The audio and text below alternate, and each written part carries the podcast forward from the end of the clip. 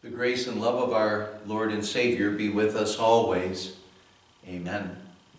The Word of God we want to consider today is the beginning of our epistle reading for Pentecost Sunday from Acts chapter 2, verses 1 to 6.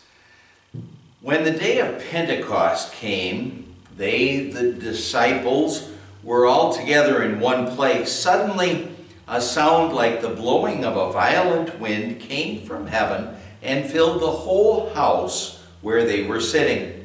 They saw what seemed to be tongues of fire that separated and came to rest on each of them.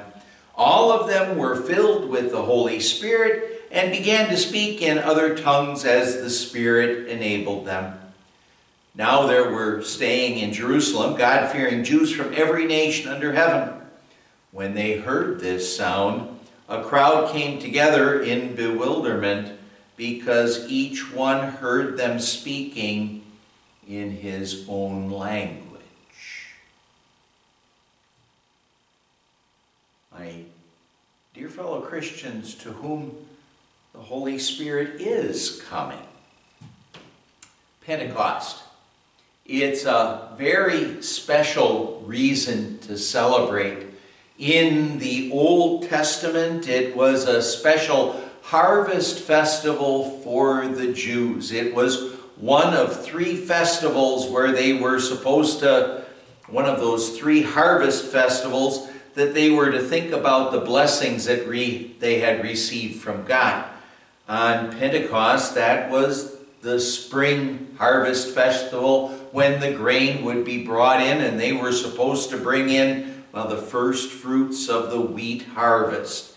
That festival, it's special for us because when we think about Pentecost, it is that official birth date for the New Testament Christian church. Before this, we could say it was the Old Testament Christian church often don't put it quite that way, but it was the Old Testament Christian church. It was the church in prophecy looking ahead to the fulfillment that would come in the Savior when, when the Christ would come. And since Christ completed his work, well, now we're in the church of fulfillment. That's the New Testament Christian church. I always get a little bit of a kick out of the first verse in our reading, where it says, When the day of Pentecost came, they were all together in one place. And I say I get a kick out of those verses. Maybe those verses, that verse should kind of bring a, some tears to my eyes because of those words all together. I just wonder when our world, the people of our world, have really been all together. There are so many divisions in our nation and in our world. Oh, there are different opinions on how to deal with this virus situation. There are different political opinions. And then couple days ago, there's this tragic death that took place in Minnesota, and, and there have been more and more tragic events that have been following with that, and more and more division. The people of our world are not all together. There is division. It all started with the fall into sin.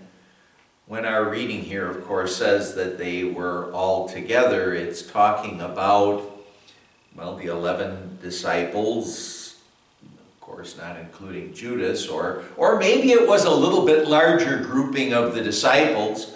But those disciples, they were all together, they were in that one place. But what happened then is that the Holy Spirit came and really made those disciples all together. And I'm not talking about a location, I'm talking about making them all together in Christ the Savior, in their faith in Christ.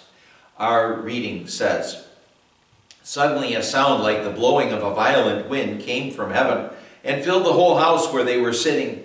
They saw what seemed to be tongues of fire that separated and came to rest on each of them. The sound like a, the blowing of a violent wind, that indicates the presence of the Holy Spirit filling the whole house where they were. And then the individual tongues of fire. That seems to be picturing how the Holy Spirit came to each one of those disciples and came to them in a very special way.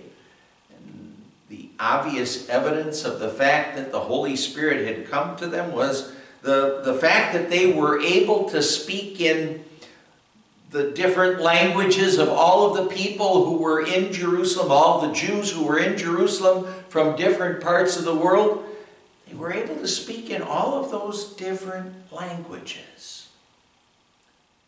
But then, really, when you think about it, the more key evidence of the Holy Spirit filling them was the message that they proclaimed that day. And well, the book of Acts doesn't tell us what they specifically talked about in those other languages to the people that day. It probably wasn't the weather, and it wasn't about the political situation in Palestine. What they were talking about is Jesus the Savior. About how Jesus is the fulfillment of all of those Old Testament prophecies. And the Holy Spirit, He worked through that message about Jesus the Savior to make those people who were there in Jerusalem all together in Christ. It says in this section that, that 3,000 people were added to the New Testament church. They were brought all together in Christ. They saw their sin. They knew what they deserved because of their sin. But by the grace of God, they also knew that Jesus paid for their sin and that he had won for them eternal life in heaven. What a blessing it was that all of those people were brought all together in Christ. In our world, there are and will remain so many things that will divide people and keep people from being all together. And many of those divisions are okay. People can have different political opinions.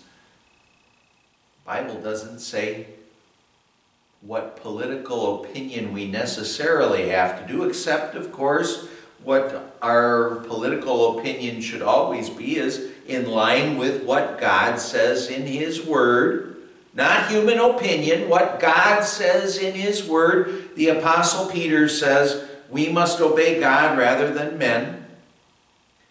People can have differing opinions on how we're supposed to deal with this with this virus situation.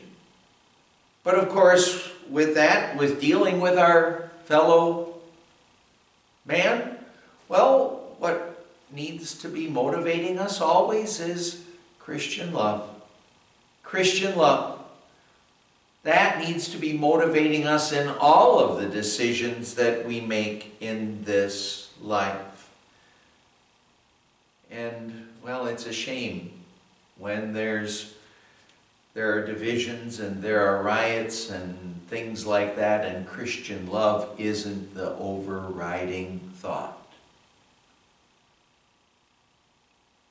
Kind of is obvious that what our world needs today, what our country needs today, is more of the Holy Spirit working through the Word of God to make more and more people all together in Christ. in troubled times. Keep praying for the Holy Spirit. The Holy Spirit working through Word, the Gospel and Word and Sacrament, working through those things because He's the one force that can really make some changes well, in our hearts and our lives, our country and our world, so that more and more people could be all together in Christ.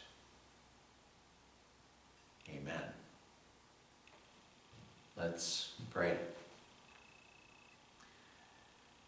Dear Lord Jesus, thank you for sending us your Holy Spirit for working on our hearts. Please keep sending your Holy Spirit out into the world. Use us to get that wonderful message out so that more and more people, instead of being plagued with divisions, and we're talking about divisions from the Word of God, that more and more people could be all together in Christ and in His Word. In that being all together, there is such blessing. Thank you, dear Lord Jesus. Amen. And the grace of our Lord Jesus Christ and the love of God the Father and the fellowship of the Holy Spirit be with us always. Amen.